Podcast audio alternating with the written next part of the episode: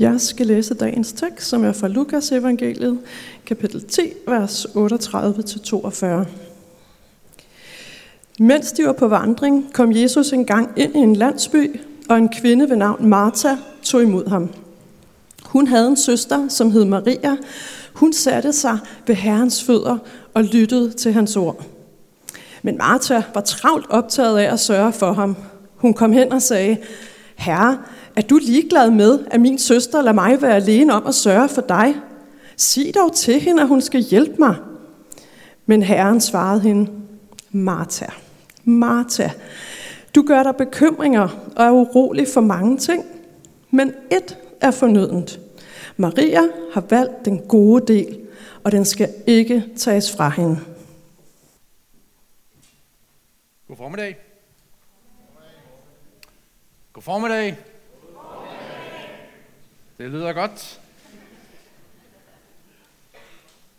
Som sagt, så hedder jeg Manuel, og jeg skal sige noget om denne her tekst og den overskrift, som vi er samlet om i dag, tættere på Jesus.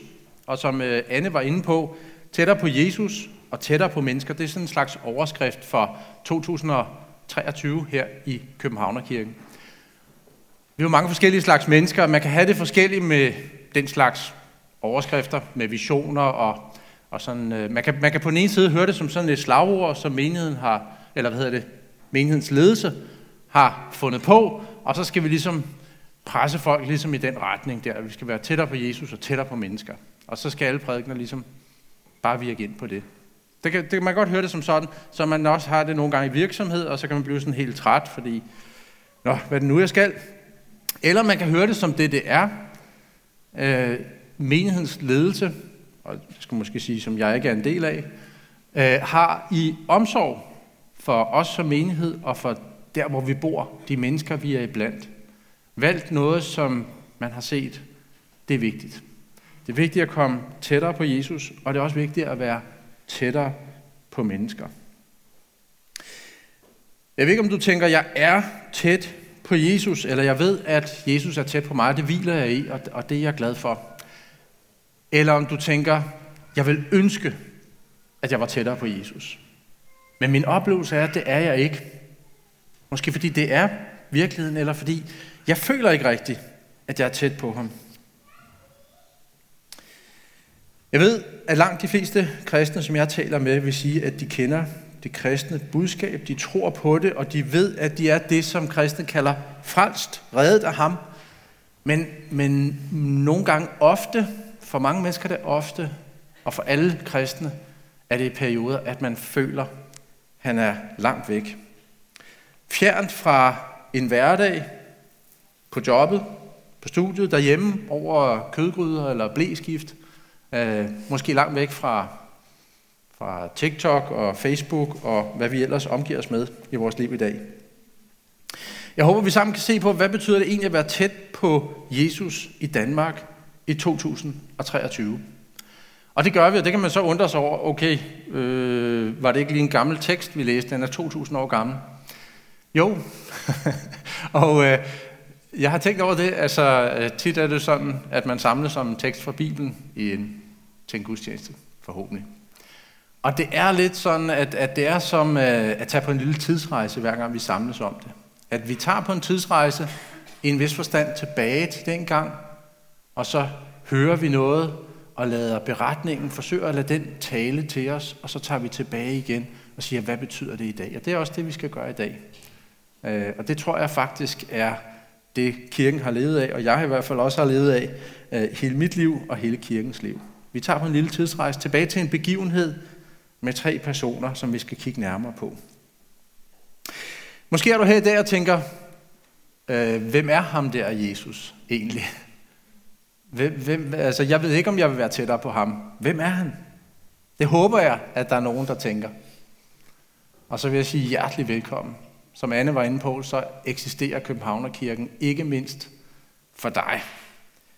Dagens prædiken, den kommer til at handle mest om, om forholdet til Jesus for dem, som allerede tror på ham. Det vil jeg være ærlig at sige. Men det er en mulighed for dig at kigge ind gennem vinduet til, hvad det vil sige at have en relation til Jesus. Og øh, så håber og tror jeg også, at jeg kommer til at sige noget om Jesus. som også øh, kan være til dig. Selve sagen, Jesus selv, at vi ikke stiger os blinde på bipersonerne, hverken i dagens tekst eller i vores liv. Og vi er også bipersoner, men at vi må få et blik for ham, som er hovedpersonen selv. Ham, det hele drejer sig om. Og for det skal ske og mere end teori, så må Gud gribe ind, og det vil vi bede om nu. Kære Gud og far i himlen, kære Jesus Kristus, tak for, at du er her til stede, usynligt, men du er faktisk her midt i blandt os. Og du kender hver en af os, som er her, og du kender vores navn, og du kender vores situation. Jeg beder om, du må i en vis forstand komme til os nu. At du vil åbne vores øjne, så vi ser os selv, og vi kommer i kontakt med vores sjæls egentlige tilstand. At vi må kunne mærke vores sult og tørst. Jeg beder dig om, at du må åbne vores øjne, så vi også må se dig. Og se, at du er den, der kan mætte og læske og tilfredsstille vores sjæls dybe hunger og tørst. I dit eget navn. Vi, øh, vi skal være samlet sådan, øh, jeg har givet to overskrifter over det her. Det ene det er beretningen om Martha, Maria og Jesus, og hvad den har at sige til os i dag. Så to punkter i dag kun. Det er ikke fordi, det bliver kortere, bare roligt. Øh, men altså først beretningen om Martha, Maria og Jesus, og så hvad den har at sige til os i dag. I beretningen her så møder vi tre personer, Martha, Maria og Jesus som sagt. Og det er to, det er to søstre, som på mange måder er gode søstre. Det er ikke sådan, at der er en dårlig søster og en god, som vi let kan komme til at dele folk op. Når vi hører en historie, så tænker vi, der er den gode, og der er den onde. Sådan er det ikke. Martha har faktisk også taget imod Jesus her, hører vi om i beretningen. Og hun vil gerne sørge for ham, og hvad er der galt i det? De har bare to forskellige måder at forholde sig til Jesus, det er klart. Og der er en god måde, og der er en problematisk måde at forholde sig til Jesus. Og det siger noget om, hvordan de ser på sig selv, og hvordan de ser på Jesus. Og der er der en god måde, der er en sand måde, der er i kontakt med virkeligheden, og så er der en problematisk måde, som, hvor, hvor billedet er sløret og uklart og problematisk. Hvis vi tager Maria først, så øh, stopper hun med, hvad det nu var, hun var i gang med. Det, det fortæller beretningen ikke. Men dengang var det sådan, at man ikke bare øh, trykkede på en maskine, og så blev øh, bestikket vasket op, eller på en anden maskine, og så blev tøjet vasket, eller man tog ned i brusen, hvis man ville købe noget, eller øh, fik vold til at komme med noget takeaway.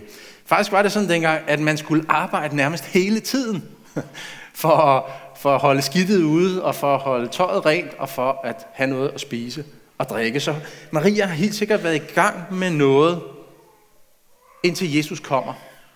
Og med det samme, så standser hun op, og så sætter hun sig ned. Det var ikke omkostningsløst. Det var i en vis forstand risikabelt. Det kunne være, at de manglede aftensmad. Men det er alligevel det, hun gør. Overfor Maria, så finder vi Martha. Hun har en skarp forståelse af, hvad der er brug for. Hun er virkelig, hun har øje. Hvad der er brug for her? Og der står, hun er travlt optaget af at sørge for Jesus. Og jeg synes, at inden vi peger fingre af Martha, måske især hvis du er en af dem, der er rigtig god til at sætte dig ned og lade nogle andre om det praktiske. Du er virkelig god til ikke at bekymre dig om gæsterne. Og tænker, yes, i dag er det min dag. Så jeg bare sige, lad os lige anerkende, hvorfor, hvad det er, hun gør.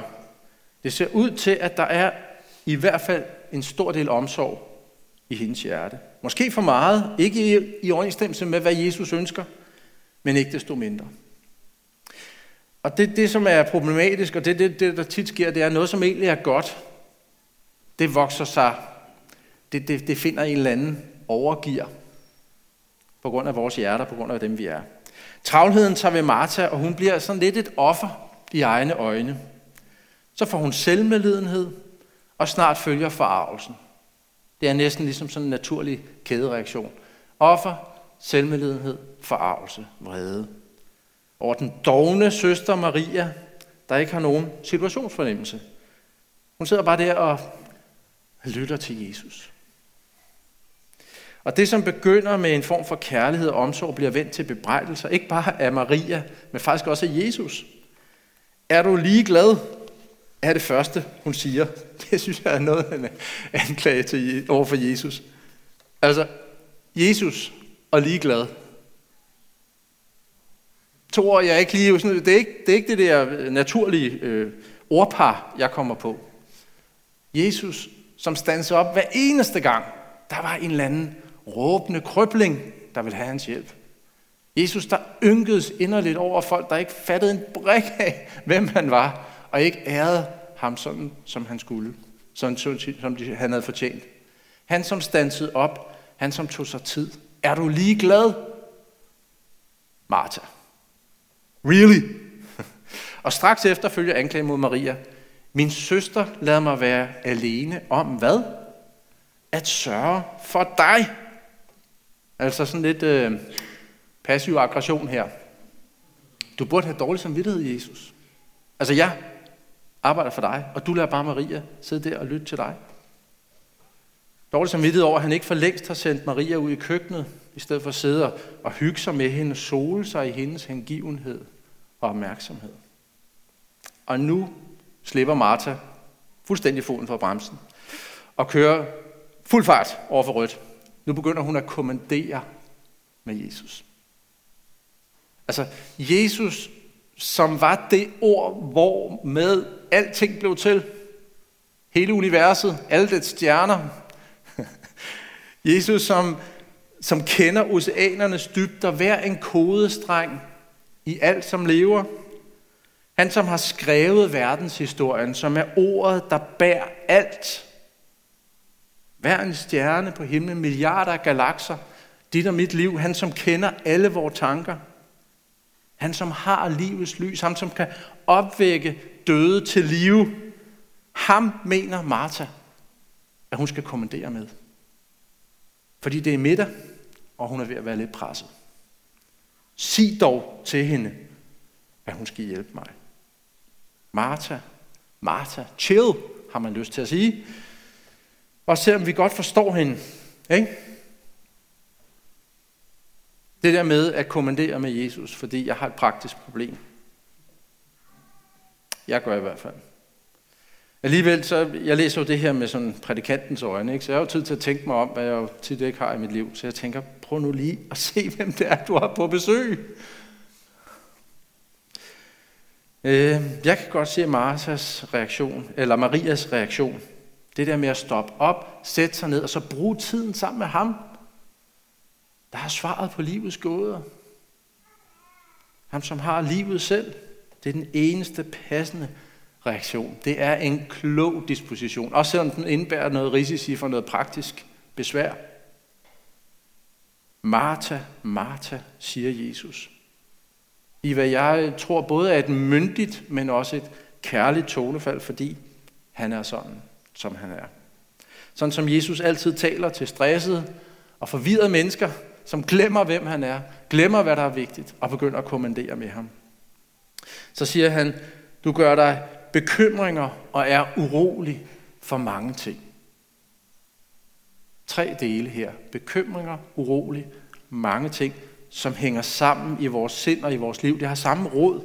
Bekymringer, urolig, mange ting. Bekymringer skaber uro og en adspredt opmærksomhed. En masse ting, der kører rundt i vores sind. Og nedenunder det hele er der en manglende fornemmelse for, hvad der er fornødent som der står her i teksten. Hvad der er nødvendigt. Der kan være mange vigtige ting. Sådan oplever jeg det selv. Der, der er mange vigtige deadlines, der er mange vigtige aftaler, der er mange vigtige ting, jeg skal følge med i. Men der er noget, der er vigtigere end alt det, der kører på hverdagens radar. Det kan være, at man tænker på middagsmaden. Det kan være, at man tænker på det, der skal fungere. Det er det, Martha gør. Men hun glemmer, hvem det er, hun har på besøg. Jesus har været i ørkenen i 40 dage og 40 nætter uden at spise. Det var der, han sagde, at mennesket ikke først og fremmest skal leve af mad, men af Guds ord. Jesus, ved Martha, kan forvandle vand til vin, hvis det skulle være, hvis festen er ved at køre sporet. Han har lige, har vi læst i det her evangelium, mættet over 5.000 mennesker med fem brød og to fisk. Må ikke han kunne klare en time uden mad? Eller finde en løsning på fødevaresituationen her? Det er travlhed, og det er også et ønske om at kontrollere situationen, som bryder igennem hos Martha og kører rundt med hende. Det skulle nødt hedde sig, at hun har været en dårlig værtinde, eller at maden ikke var fuldstændig top dollar. Hun ser ikke, at Jesus ikke har brug for hendes mad. Men hun har brug for ham. Hun har brug for hans mad.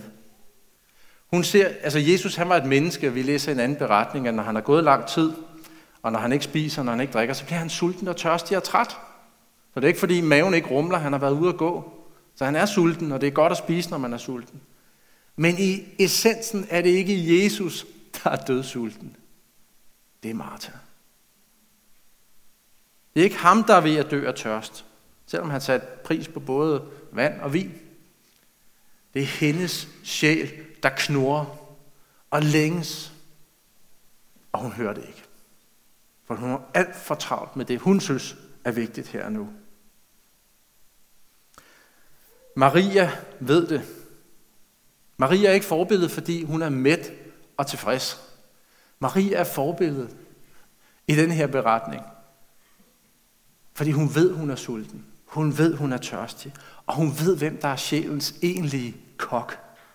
Hun ved, hvad der er virkelig mad, og hvad der er virkelig drikke. Hun er forbilledet ikke fordi hun sætter sine egne behov til side og har travlt med at gøre ting for Jesus, men fordi hun har en sund egen interesse. Der findes en usund egen interesse, som er, at jeg, jeg skal bare have, og jeg skal bare sørge for mig selv hele tiden, og jeg er ligeglad med andres behov. Men der findes også en sund egen interesse, som er, først og fremmest må jeg sørge for, at min sjæl, min sjæl, får noget at spise og drikke. Og før jeg begynder at tænke på, at jeg skal gøre noget for Jesus, så tænker jeg på, Jesus, du må gøre det, som er allervigtigst for mig. Maria er forbilledet i den her historie, og det er hun, fordi hendes sjæls øjne er åbne. Hun ser sig selv, som hun virkelig er, og er i kontakt med sin sjæls følelser, hvis vi kan sige det sådan, instinkter. Og så ser hun, hvem Jesus er. Og så handler hun på det. Og så må middagsmad nogle gange være middagsmad. Det er livets ultimative gode del, hun har valgt. Bevidst valgt, frivilligt valgt den gode del, siger Jesus. Og den skal ikke, og den kan ikke tages fra hende. Hun kan miste sit hus, hun kan miste sine penge, hun kan miste sin anseelse og sit udseende. Men hun kan ikke miste Jesus. Og med Jesus, så har hun det, som er allervigtigst. Og enten i det her liv eller i det kommende, så skal hun få lov at få det hele igen. 100 gange. Og det er ikke et tilfældigt valgord, det er Jesus selv, der har sagt det så. Så langt beretningen, hvad har den at sige til os i dag? Vær ikke som Martha, vær som Maria. det er sådan, ja, okay. Nå, det er bare en af de der historier med en moralsk pointe. Altså, der er noget rigtigt i det, og så er det heller ikke helt rigtigt, vel? Fordi det kan hurtigt blive til sådan, okay, hvad er det, jeg skal gøre for at være retfærdig? Altså, hvad er det, jeg skal gøre for at være den gode her? Og, og det, er ikke, det er ikke der, vi er. Denne her øh, beretning, den, den er lige et lag dybere, for den handler lidt mere om at prøve at reflektere over, hvad den her beretning siger til os om min egen tilstand og om Jesus, inden du bare lige skrider til handling. Altså forhold sig moralsk til det her. Det, det svarer lidt til at sige, husk at drikke vand. husk at drikke vand. Hvis du, hvis du drikker vand, så bliver du retfærdig. Hvorfor drikker vi vand? Og det er ikke et trækspørgsmål. Hvorfor drikker vi vand? For at overleve.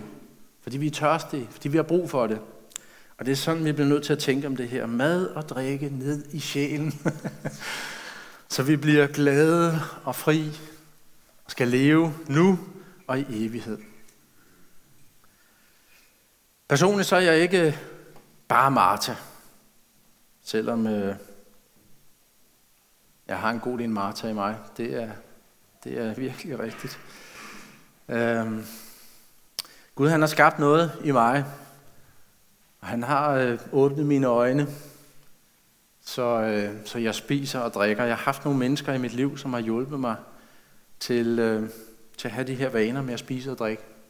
Og det er jeg dybt, dybt taknemmelig for. Det er en overlevelsesguide, jeg har fået med. Og det er jeg meget, meget glad for. Men jeg har også en Martha i mig. Altså både sådan i, i sådan helt konkret forstand. Og hvis I er i tvivl, og tror, det er bare sådan noget som prædikant, så skal man indrømme nogle ting, fordi så er det lettere at lytte eller sådan noget. Så skal I bare opleve mig, øh, lige før der kommer gæster, det er mig, der helst laver mad derhjemme, og jeg bliver lidt presset, og så du kommer ud i køkkenet og gerne vil stå og sludre med mig. I kan bare spørge min familie, om det er rigtigt, og min hustru nikker. Det er rigtigt. Det er ikke så rart. Øh, så jeg har også meget Martha i mig. Både sådan helt konkret forstand, også på arbejdet, hvis jeg har ansvar for et eller andet event eller noget, og der er noget, der ikke kører, som det skal. Masser af bekymringer, uro, forstyrret nattesøvn. Også fordi jeg vil gerne have kontrol, og det er det, jeg kan se, der ligger nedenunder. Jeg vil gerne have kontrol over tingene, og jeg vil gerne ordne det sådan, som det skal være. Sådan kan jeg også være over for Jesus. Jeg tænker, jeg skal godt nok gøre meget for Jesus, fordi altså, hvad skal kirken gøre uden mig? Ikke? Hvor vil vi være uden mig og min indsats? ja. Måske kan der også være lidt Martha i dig. Who knows? På den ene eller den anden måde. Det kan også være den der Martha-følelse, som er sådan, jeg er ligesom, jeg deltager i gudstjenesterne, jeg gør alt det, Claus Grønbæk siger, jeg er seniorpræsten her, ikke også? Og jeg holdt mig på dydens smalle sti, både seksual, moralsk og alle mulige andre måder. Og så er der andre, de gør bare, hvad der passer dem, og det ser ud som om, at de kalder sig også bare kristne. Og hvornår er der payback til mig? Og så en dag, så siger man, slut, nu gør jeg, som det passer mig. Og tænker, det er lykken. Fordi et eller andet sted var der bare nedenunder sådan lidt en købmands tankegang over for Gud i det her. Se, hvad jeg har gjort for dig. Uanset hvad, øh, så vil jeg sige, øh, vi har brug for at få åbnet vores øjne. Uanset hvem vi er. Vi har brug for at få åbnet vores øjne for, hvem vi selv er. Hvad det egentlig er, det handler om i vores sjæl. Og hvem Jesus er. Og hvis vi har fået åbnet vores øjne for det, så vil jeg også sige, hvis du siger sådan, jeg vil egentlig også gerne bruge tid med Jesus, jeg vil gerne sætte mig ned, men jeg har ligesom ikke tid, fordi jeg har små børn. Og jeg snakker med alle de andre småbørnsforældre, de siger også, at vi alle sammen er ofre. Ofre for små børn. Det er en forfærdelig byrde, der er blevet pålagt, og så kan de ikke snart blive store, så jeg kan leve mit liv igen. Eller, ja, det er fint nok for præster og den slags, men jeg har faktisk et rimelig krævende job. Og min chef og mine medarbejdere, de forventer, at jeg hele tiden er på øh, mailen og så videre. Det, det fungerer bare ikke rigtigt i mit liv lige nu. Og jeg skal heller ikke gøre noget for at være frelst.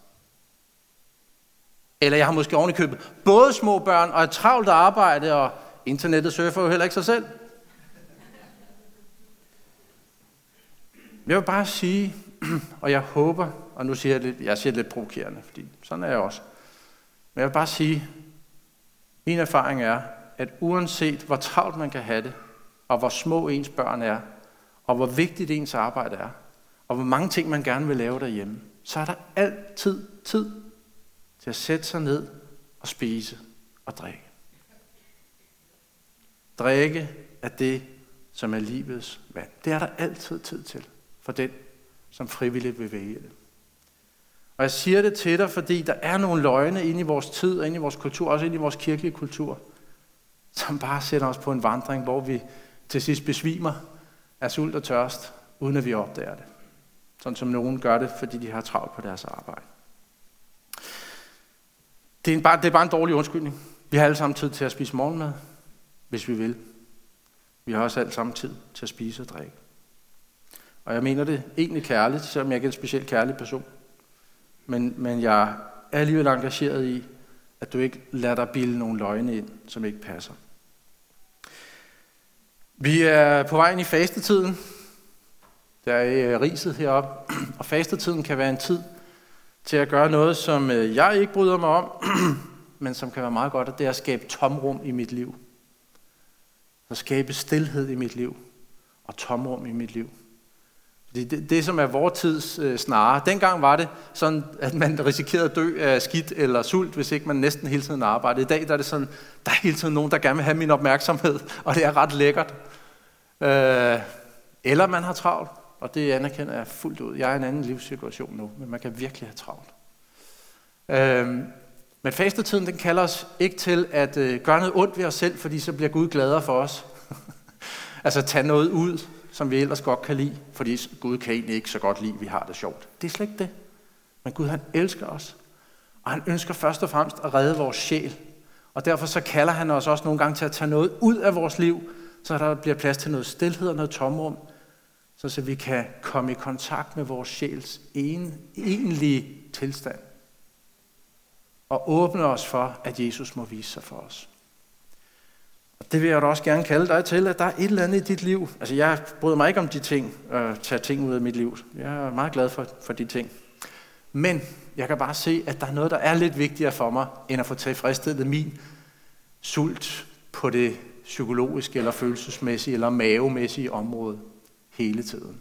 Der er en dybere sult, der er en dybere tørst, og der er en dybere glæde, og der er en dybere, der er noget dybere vand, der er noget dybere mad, og det har jeg brug for. Til slut, øh, der er nogen, som, øh, som oplever at læse og bede og måske faste også, og så føler man bare stadigvæk, at det bare slutter der med tomrummet. Hvor, hvor er Jesus henne? Og så kommer man måske til gudstjenester, og vi hører nogle sange, som handler om, Jesus, du glæder mig, eller du tilfredsstiller min sjæl, og så videre. Og så tænker man sådan, ja, det må være helt galt med mig, fordi jeg føler ikke, at Jesus er nær. Der vil jeg bare sige, det gode nyheder, det er altså ikke. nu føler jeg, at Jesus er nær. Det er dejligt, hvis man oplever det. Men det er faktisk ikke de gode nyheder. De gode nyheder er, at Gud er der nær. Jesus er der nær. I brødet, i saften. Jesus er der nær. I din ånd, i hans ord. Og det ord har du altid med dig, hvis du vil åbne bogen og læse. Hans ånd har du altid med dig, hvis du vil bede en bøn til ham. Han er der nær, og han kan være der endnu mere nær, når det du føler, det er tomhed. Måske fordi han vil sige dig noget, måske fordi han vil opøve din tålmodighed. Vi ved det ikke. Jeg ved det ikke for dig. Men Jesus er der så nær som din egen skygge. Jeg er endnu tættere på. Han er i dit hjerte, i sit ord og i sin ånd. Det har han lovet. Det kan du stole på, uanset hvad du føler.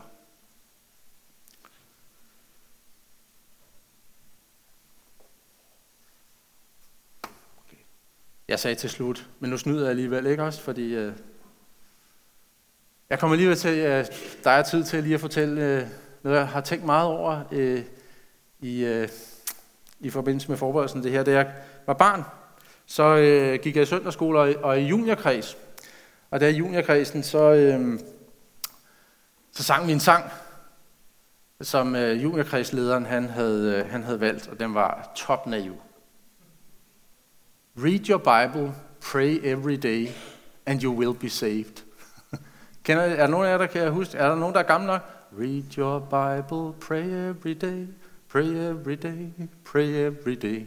Read your Bible, pray every day, and you will be saved. Jeg sparer for omkvædet. Det er de samme ord. Det er de samme ord. Det er faktisk de samme ord, man bare gentager, ikke også? Ej, hvor har jeg gjort grin med det mange gange også, fordi for det første, det lyder som om, det er sådan en gerningsretfærdighed, som man kalder det, ikke også? Og det er også bare naivt, ikke? Øh, du kan bare læse i Bibelen og bede hver dag, så bliver man frelst. Det er for naivt. Og det er sandt. Lad os bede sammen. Kære Gud og far i himlen, tak for, at du er til stede i dit ord, og du er til stede med din ånd. Og vi har en fantastisk mulighed for at møde den, som har svaret på livets gode. Her i fællesskabet, i hverdagen, i tjenesten, for en åben bibel, eller mens vi lytter til den. via vores mobil. Jeg takker dig for alle de muligheder, du har givet os, for at få mættet vores sjæl og drikke dybt af det, som vi virkelig har brug for. Jeg beder dig om, at du vil tale til os nu, så det ikke må tårne sig op som en dårlig samvittighed, og vi bliver mindet om alle de, de mislykkede forsøg. Jeg ved, hvordan sådan noget her, det kan, det kan twistes i vores sind, i mit sind, men at det må blive til en, åben port, vi kan gå ind igennem hele tiden, hver dag, ind til dig. Få lov til at møde din tilgivelse, din varme, din kærlighed, din sandhed, din gode formaning ind på livets vej. Tak for, at du er så god, Jesus. Tak for, at du altid er nær.